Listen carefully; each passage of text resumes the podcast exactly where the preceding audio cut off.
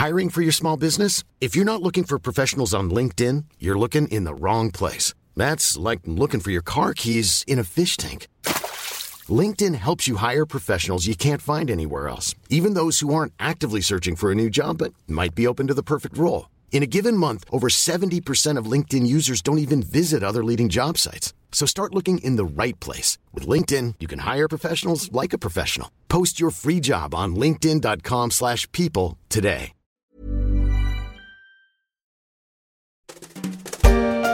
Enfin, le Festival de Cannes retrouve ses droits sur la croisette, sans masque et son protocole sanitaire, comme avant, avec son glamour, ses salles de cinéma combles, ses applaudissements et ses stars, comme en 2019. Il y a trois ans, Thierry Gandillot était venu raconter Cannes, lui qui en avait couvert 25 en partie pour le service culture des échos. Il m'avait conté le parcours d'un film à Cannes, de sa sélection à son couronnement à travers le film de Céline Sciamma, Portrait de la jeune fille en feu, qui obtiendra le prix du scénario. Acclamé par la critique, le film aura fait un peu plus de 300 000 entrées en France et plus d'un million et demi hors de France. Il a rapporté près de 9 millions, soit le double de son budget. C'est cet épisode de mai 2019 que je vous propose de découvrir ou de redécouvrir dans la story des échos entre deux séances de cinéma.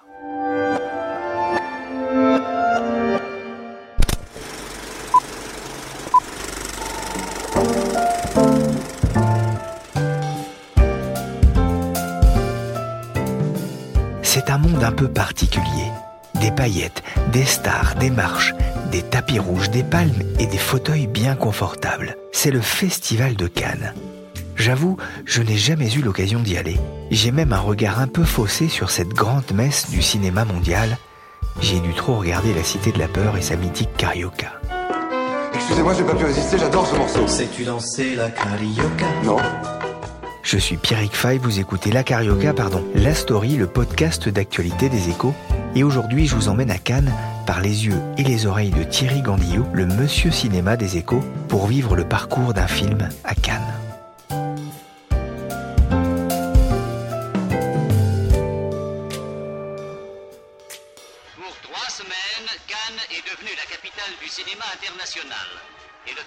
Avant-guerre, a rendu à Cannes l'animation des temps heureux. Depuis 1946, le Festival de Cannes et le cinéma ont bien changé. Pour sa 72e édition, pendant 12 jours, du 14 au 25 mai, la population de la ville a plus que doublé, pour atteindre 200 000 habitants.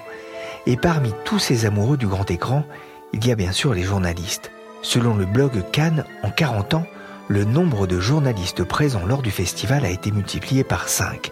En 2016, ils étaient 4400, techniciens compris, dont 2500 étrangers. Parmi eux, Thierry Gandillot, chef du service culture des échos. Si Cannes en est à sa 72e édition, Thierry, lui, en affiche plus d'un tiers à son actif. À 25. Mais le premier, j'étais étudiant et j'ai vu Apocalypse Now. C'est pas mal quand même pour un début à Cannes. Avant de faire cette émission, j'ai pas mal discuté avec Thierry et avec sa collègue Isabelle Lesniak pour savoir comment la story pouvait traiter de ce festival. Et on a fini par se dire, si on évoquait le parcours d'un film à Cannes, il a fallu faire un choix parmi la vingtaine de films en compétition. Et avant de le laisser partir sur la croisette avec sa mallette et son nœud papillon, je lui ai demandé quel film il a choisi. Alors j'ai choisi Portrait de la jeune fille en feu de euh, Céline Sciamma. Alors Céline Sciamma, c'est une voix euh, très singulière dans le, dans le cinéma français. Elle était à Cannes à un certain regard, qui est un peu l'antichambre de la compétition, il y a 11 ans, avec Adèle Haenel, qui a fait le chemin qu'on sait depuis, et qu'elle va retrouver là, mais tout en haut des marches. Adèle Haenel, formidable Sophie, une militante activiste dans 120 battements par minute, le film auréolé du Grand Prix du Festival de Cannes l'an dernier. Dans le film de Céline Sciamma, elle interprète Héloïse, une jeune femme qui doit se marier. Cela se passe en Bretagne à la fin du XVIIIe, et Marianne, une jeune peintre, est mandatée pour réaliser ce portrait de mariage en secret. Comment est votre jeune maîtresse? Je ne sais pas trop, je la connais peu. Mais vous êtes ici depuis trois ans. Elle n'est là que depuis quelques semaines. Où était-elle? Chez les bénédictines. Thierry, pourquoi avoir choisi ce film? Parce que j'aime beaucoup justement cette voix singulière de, euh, de Céline Sciamma. J'ai suivi tout son euh, travail, donc Naissance des pieuvres, Tomboy, Bande de filles, qui a fait beaucoup de bruit, qui était en ouverture de la quinzaine. Et là, je sens d'abord la première fois une singularité, c'est que c'est un en costume, ça se passe à la fin du XVIIIe siècle, et on retrouve Adèle Haenel. Et cette histoire me paraît extrêmement romantique, et comme vous le savez, je suis un grand romantique. Il y a donc une vingtaine de films en compétition, mais ce ne sont pas les seuls films que l'on pourra découvrir. Justement, Thierry, combien y a-t-il de films présentés à Cannes? Ah ben, euh, au moins 80. Mais alors, c'est très très différent les statuts de chaque film. Alors, il faut, il faut être vraiment un petit peu un habitué pour s'y retrouver. Il y a sélection officielle en compétition. Il y a sélection officielle hors compétition.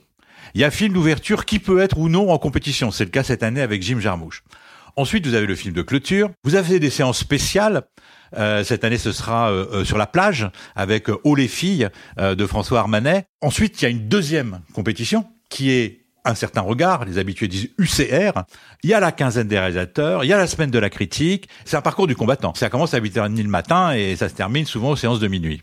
1800 films sont envoyés à Cannes. Thierry Frémaux, le délégué général du Festival de Cannes, assure qu'ils sont tous vus, je veux bien le croire, pas lui, hein, mais il a des équipes. Il y a une équipe pour les films étrangers, donc il a des Missy Dominici qui vont repérer en Amérique du Sud, euh, en Asie, euh, euh, des films. Et puis il y a la sélection des films français, où il y a euh, quatre critiques qui choisissent euh, ce qui leur paraît le meilleur du meilleur de la production française. Donc il y a un comité de sélection, bien sûr, et puis il y a le jury. Vous avez déjà fait partie d'un d'un jury d'ailleurs, Thierry? Oui, oui, j'ai fait partie il y a une vingtaine d'années d'un jury. Je crois que le président, c'était Lambert Wilson, je me souviens, et on avait couronné un film, je crois que c'était un film kazakh. C'est un film métaphysique, un polar métaphysique très très lent, très- assez beau, mais assez obscur, il faut le dire. On a un peu l'impression, euh, là on le voit avec Céline Sciamma qui est une habituée euh, de Cannes, on a un peu l'impression que c'est toujours les mêmes. Ah, la vieille question. bah, oui et non. D'abord, je peux vous citer un premier film qui est en compétition, euh, de Lachli. On peut citer beaucoup de gens qui n'étaient absolument pas connus. Quentin Tarantino, qui vient là aujourd'hui. Quand il fait Pulp Fiction, personne ne le connaît. Donc aujourd'hui, effectivement, on prépare les Tarantino, les frères Dardenne de demain. Alors, quand ils sont pas là, on dit, ah, Frémaux a raté sa sélection. Ils sont allés à Venise, ils sont allés à Toronto. Et quand ils sont là, on dit Ah, ben c'est toujours les mêmes. Mais je peux vous dire que cette année, la sélection est tout juste énorme. Énorme. Je crois que j'ai jamais vu ça depuis une dizaine ou une quinzaine d'années. Jarmouche, Almodovar, Tarantino, Dardenne, Desplechin, Bellocchio, Dolan, Ken Loach, Terence Malik, Abdelatif Keshish. C'est pas beau ça? C'est important d'être sélectionné à Cannes, Thierry? Ah oui, c'est très très important parce que c'est un effet de visibilité qui est absolument incroyable. Et donc, en plus, si vous avez un prix, vous allez faire beaucoup plus d'entrées. Il y a des films qui n'avaient même pas de distributeur. Par exemple, euh, Happy Chatong c'est à cool. Quand il fait euh, Oncle Boonmi, il n'a pas de distributeur. Or, il a la Palme d'Or. Et là, évidemment, il a une distributeur. Bon, il a fait, je crois, une centaine ou 150 000 entrées, ce qui est pas beaucoup. Une palme, ça peut faire euh, un million ou deux millions d'entrées. Vous allez voir combien de films à Cannes, Thierry, une estimation? 30 Oui, au minimum 30, oui. Oui, oui. 3-4 par jour. Merci Thierry, je vous laisse finir vos valises. On se retrouve après une courte pause à Cannes. À tout de suite.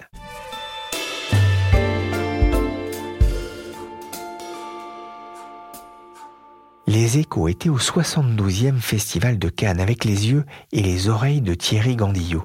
Avec Michel Varnet, on a réussi à le coincer entre deux projections. Ah bah écoutez, franchement c'est la bonne surprise, c'est formidable cette année. L'année dernière c'était en demi-teinte, hein. franchement faut le dire, on était revenu un petit peu avec le moral dans les chaussettes. Et là on voit les confrères, euh, euh, on voit les spectateurs, euh, on voit les séances euh, euh, plénières euh, bondées et des applaudissements très très nourris et il faut dire des films exceptionnels.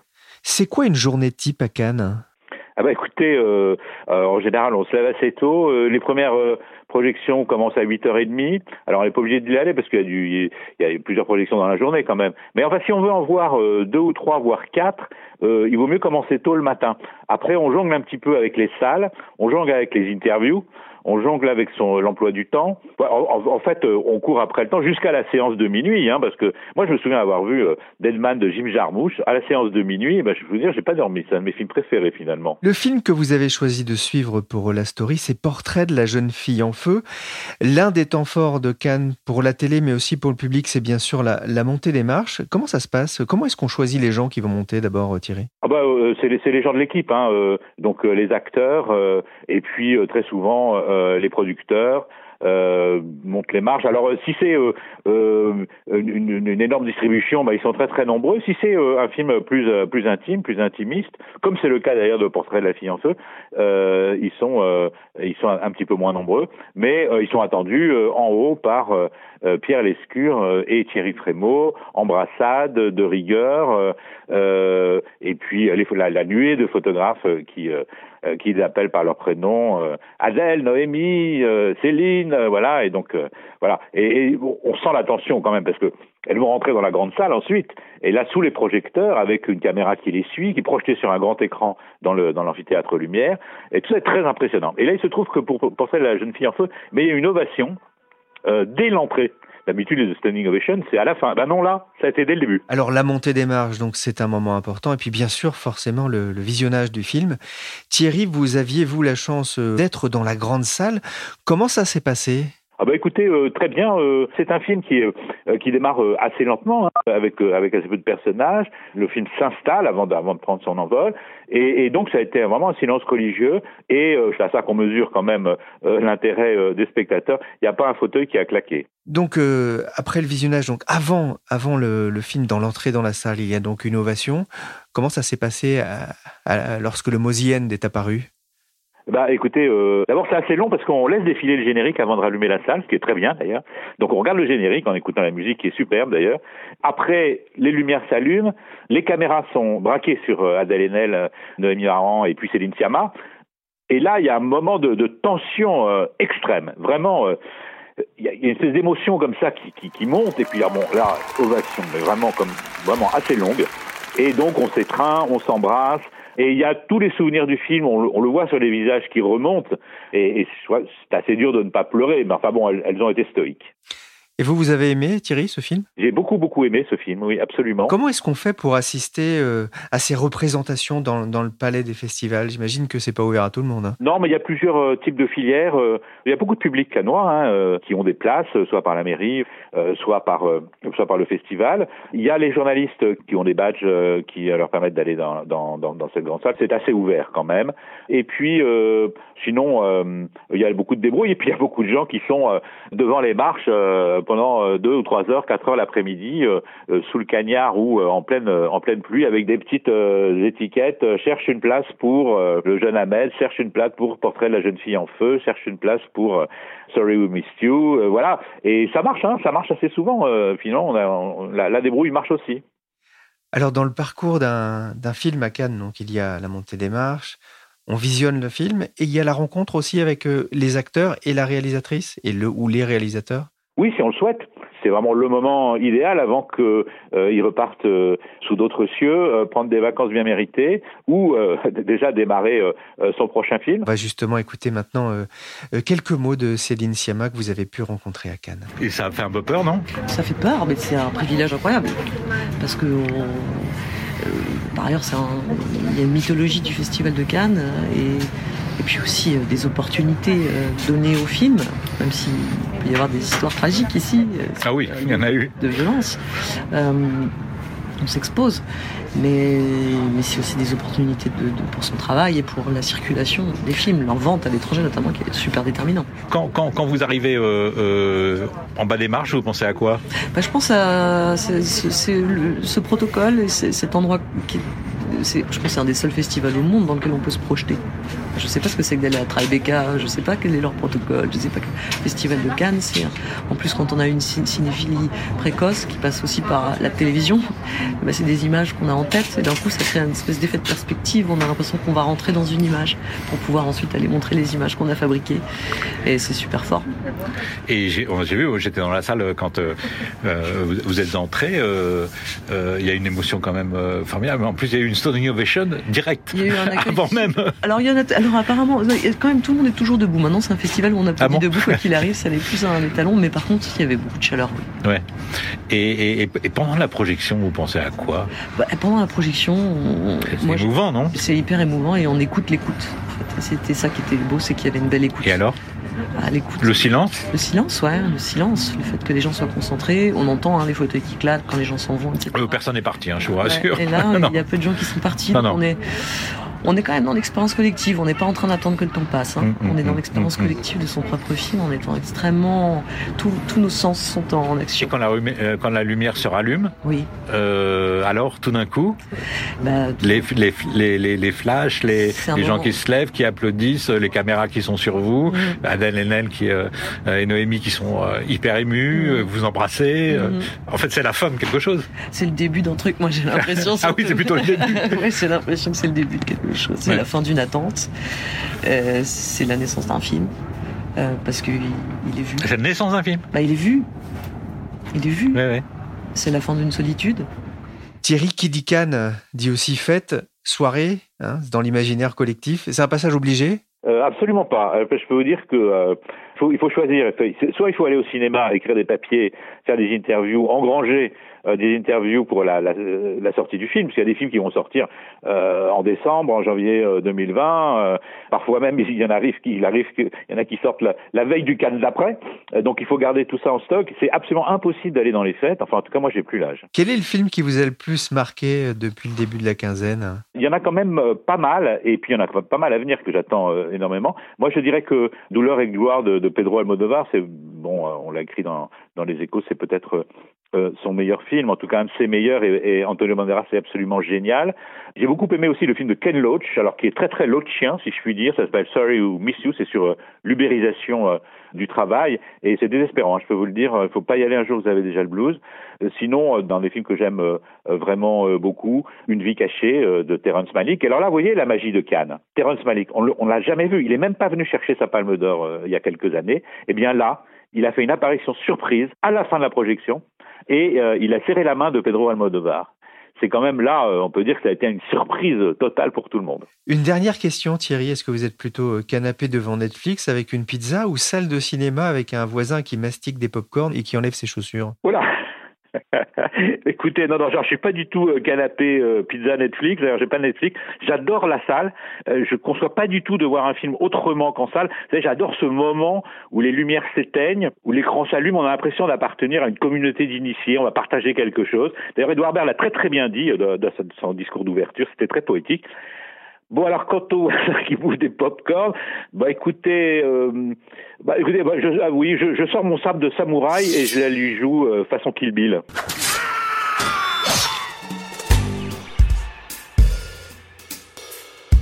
Portrait de la jeune fille en feu de Céline Sciamma sortira en salle le 18 septembre prochain. Ce jour-là, il ne faudra pas séduire que le jury de Cannes ou les journalistes. Il faudra aussi toucher le public. Réaliser un film, ce n'est pas gratuit. Cela a même un coût. Près de 4 900 000 euros selon les chiffres du film français qui détaille le devis initial du film et son plan de financement en tenant compte de 415 000 euros d'imprévus. Le film est financé en partie grâce aux aides publiques, aux avances sur recettes et aux avances des télés comme Arte, Canal+, ou Ciné+, sans oublier 70 000 euros investis par la Sofica Cinécap 2. Car l'avenir du cinéma ne tient pas qu'à l'affection que le public français voue aux salles obscures. Son avenir financier inquiète les professionnels. Le producteur Dominique Boutonnat a remis son rapport il y a quelques jours sur le financement du cinéma. Il propose de faciliter l'arrivée de nouveaux investisseurs. Comment et sous quelles conditions? J'ai invité Niels Courpayen. Il est fondateur d'A Finance et je lui ai demandé ce qu'il avait pensé de ce rapport.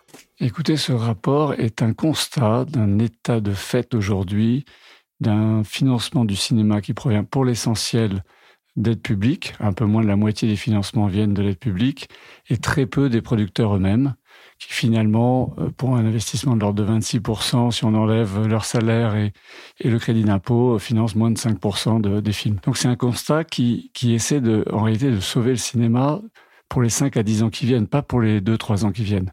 Donc le- la situation actuelle est, est stabilisée par les aides publiques, mais surtout par le talent de la création française. L'exception culturelle française est, vraiment une exception dans le monde et notre cinéma est, encore puissant. Le problème, c'est qu'il faut qu'il le reste. Ça veut dire que les producteurs de cinéma doivent moins compter sur l'argent public et plus sur l'argent du public? Oui, on peut dire ça, mais c'est surtout une remise en question des fondamentaux. Ils doivent moins rester dans le confort des aides publiques, permettez-moi d'être un peu polémique, et effectivement d'aller vers un mode de financement plus normal, plus, euh, disons, proche du capital investissement tel qu'on le connaît dans les PME. Et cette logique-là, fait qu'il va effectivement falloir qu'ils aillent vers d'autres sources de financement. Je pense dans un premier temps des investisseurs professionnels, des institutionnels, peut-être des compagnies d'assurance, des banques, et dans un deuxième temps le public. Il faut être très prudent sur la manière dont on présente des produits financiers investis dans le cinéma au grand public. Oui, parce qu'aujourd'hui, effectivement, il existe un, produit déjà pour financer le cinéma, ce sont les Sofica, Société de financement de l'industrie cinématographique et de l'audiovisuel. Vous pouvez d'abord nous rappeler comment, comment ça marche? Oui, bien sûr. Les Sofica sont des sociétés anonymes à la base. Mais ce sont des sociétés anonymes qui font appel public à l'épargne. Donc c'est un cadre réglementaire extrêmement strict qui est piloté par l'AMF. C'est un, un investissement qui se fait dans le cinéma avec un avantage fiscal, donc piloté par la DGFIP et le ministère des Finances, un avantage fiscal qui est aujourd'hui revenu à 48% de réduction d'impôts, 48% de l'investissement des particuliers. On parle d'une moyenne d'investissement de l'ordre de 5-6 000 euros. Ce ne sont pas des montants très très importants. C'est la plupart du temps des amoureux du cinéma. Et l'avantage fiscal est de 48% qui vient en réduction de l'impôt sur le revenu que le contribuable doit payer en fin d'année. Et aujourd'hui, les, les Sofica, ça ne suffit pas? Non, les Sofica ne suffisent pas. Les, les Sofica sont un, un peu plus qu'un confort, parce que sur certains films, les Sofica permettent aux films de se faire. Mais les Sofica vont peser 6-7% en moyenne des budgets des films.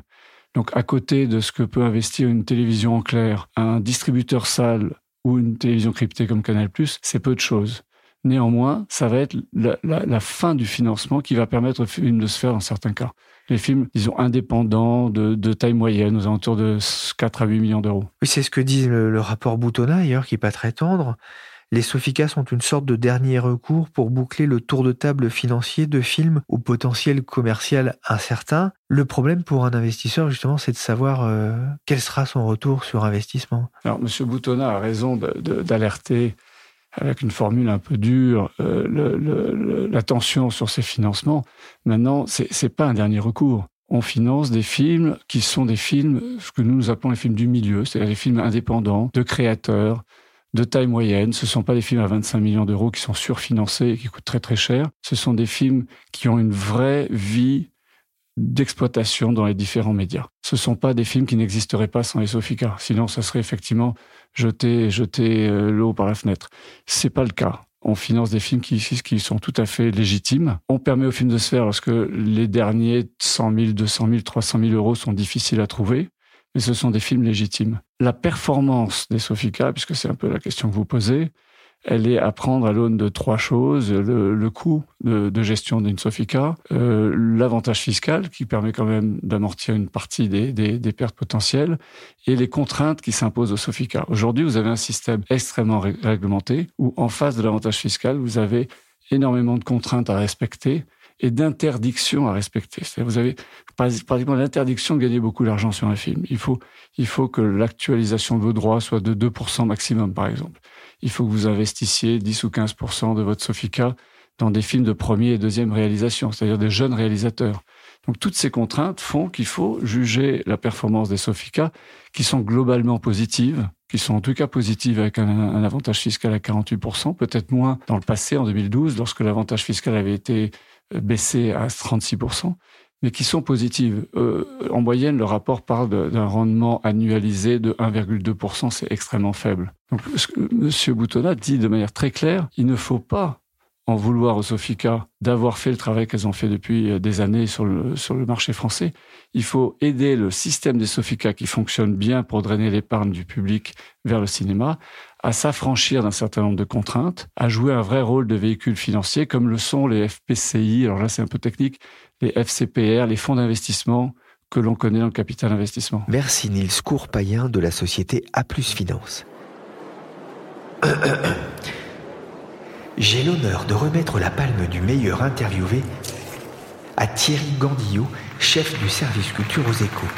Prix de l'artiste technicien à Nicolas Jean et Adèle Itel.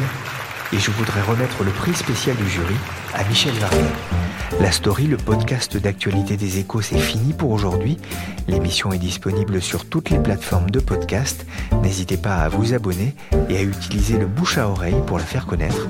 Pour l'info en temps réel, c'est sur leséchos.fr.